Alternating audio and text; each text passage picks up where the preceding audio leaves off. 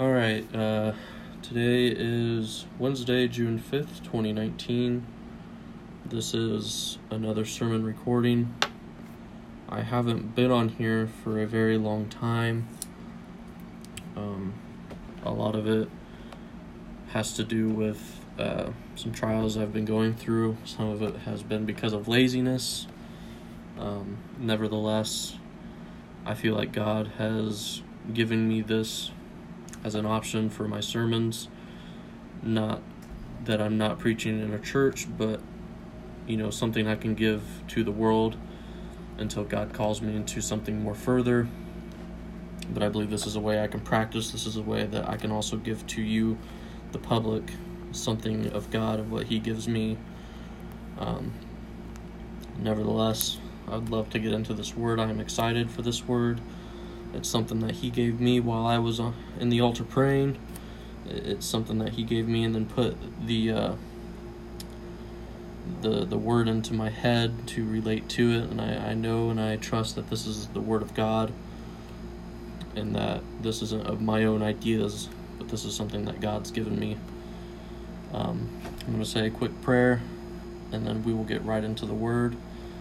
Lord, I thank you for today. I thank you for what you do for me, God. I thank you for this calling that you put on my life, Lord. If it wasn't for you, Lord, intervening in my life, changing me, making me a man that is like uh, unto Christ, Lord, but not unto my own ideas and my own desires and my my own fleshly heart, Lord, but the desires of your word, Lord, the desires of your kingdom, God. Lord, if it wasn't for you, I wouldn't be here. If it wasn't for you, God, I would have been died. I would have been dead, Lord. Uh, not knowing the calling that you put in my life, something that I hold very dearly to me, Lord. I thank you for this day, Lord. I thank you for the opportunity I'm going to have tonight to preach at my own church, dear Lord, my home church. I'm thankful for that church, Lord. I ask that you would bless it and make it grow, Lord. I also ask that you would bless this word, Lord, to anyone that would hear it over this uh, this source of media, God. Uh, I thank you, and it's in your name I do pray and give all the praise and glory to. In Jesus' name, amen. My word's going to be in uh, Exodus chapter 17 and I'm going to start in verse 8 and I'm going to finish out the, the chapter. So it would be 8 to 16.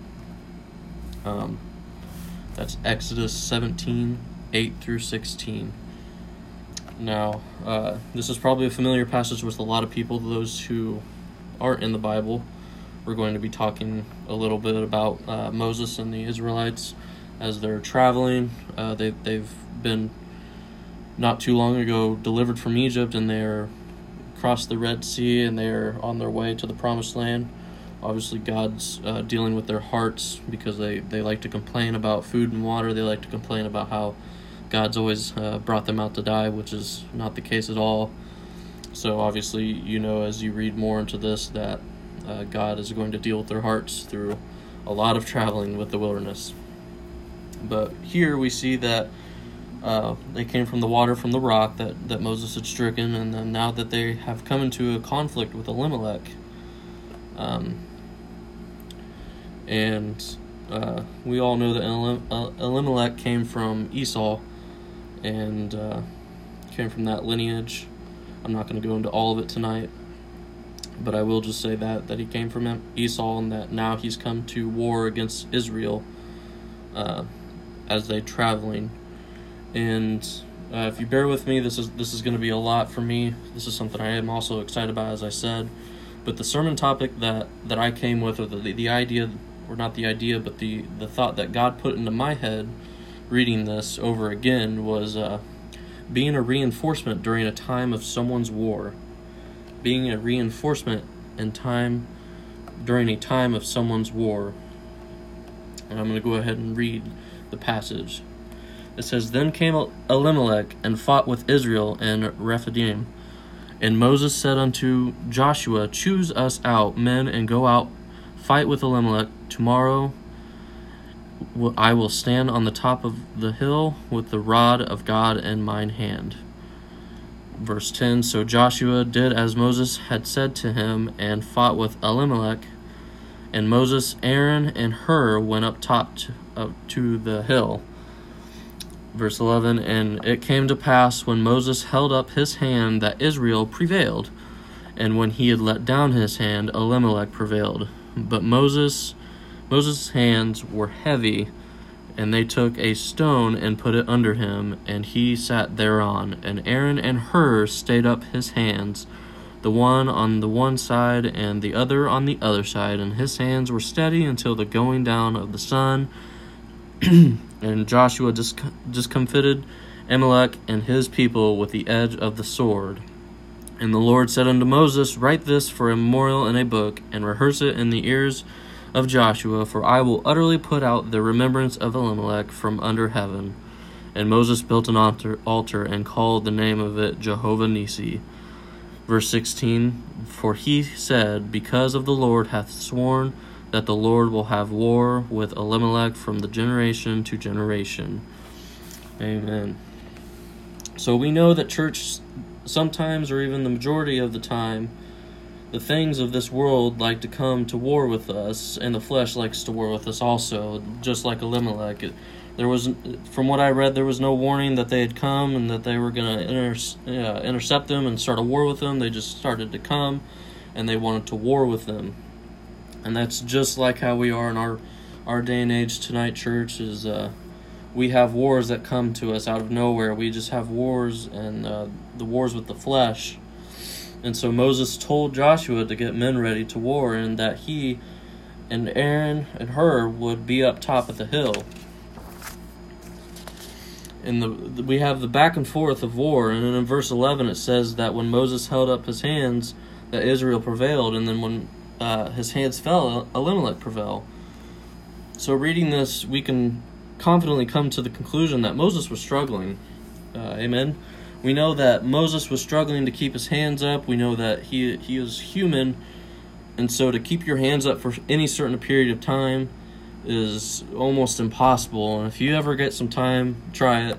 I've done it before with uh, holding a plastic spoon at the tip of my finger. Uh, I think I did it for 30 minutes, and my arm literally felt like it was being hit with a baseball bat right on the muscle and right in the shoulder area. It was just so on fire. So you can imagine Moses in his age at this time holding both of his hands up, and I, I believe holding the rod up, the rod of God up. His hands and his arms and his body was just on fire, and he was in such pain. So, how many here tonight know the struggles of praying? It's not just a meal ritual, it's a very hard work. Amen. Sometimes I wait to pray because I know it's hard work and it's easier to play video games. Amen. Just being open.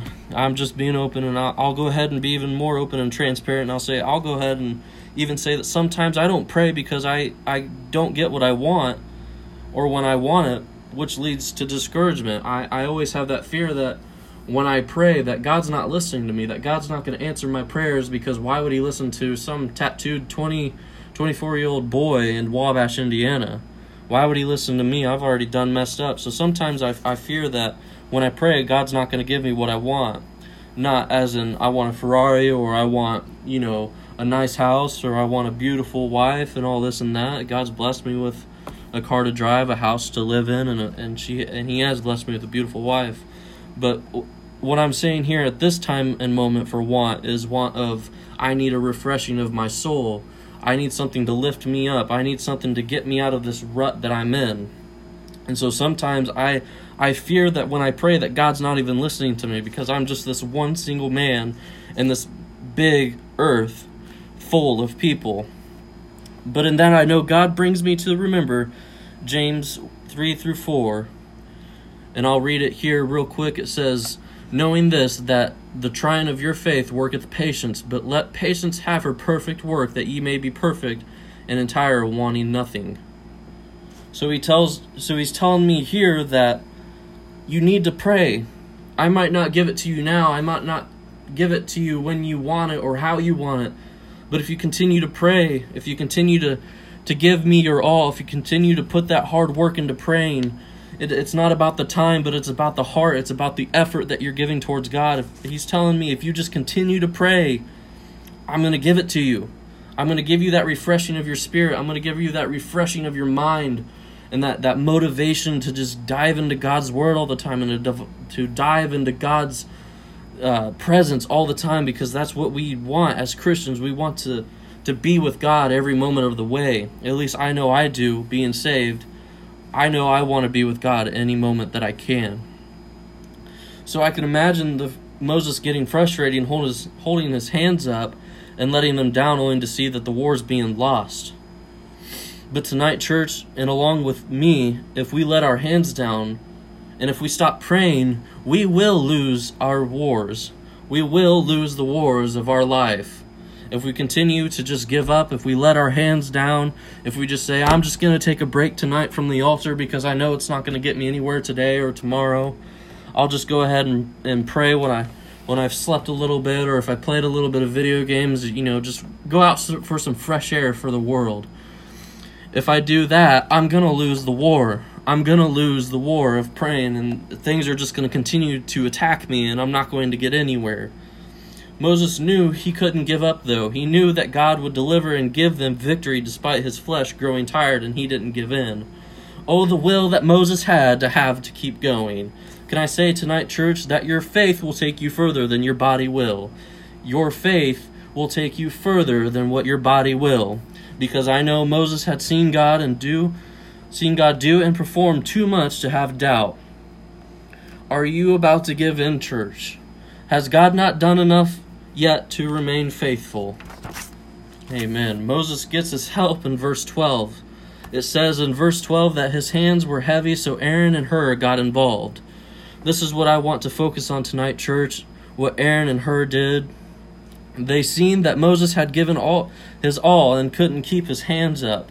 I believe tonight we can look at them and see that they had a big role in this world. They created a reinforcement for Moses. They gave him something solid to sit on, a rock, and gave gave a stay for his hands to remain lifted until sundown and, and the war won. Tonight, church, they weren't just sitting there. I believe they also were praying and, and prayed also. I believe they prayed with and for Moses. It wasn't just his war, it was it was theirs too. How many believe that we are brothers and sisters in Christ? Amen.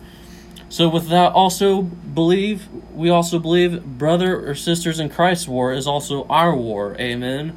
What they go through, we should go through. It says it tells us to carry each other's burdens. Amen. In Galatians 6 verse 2, it says, "Bear ye one another's burdens, so fulfill the law of Christ."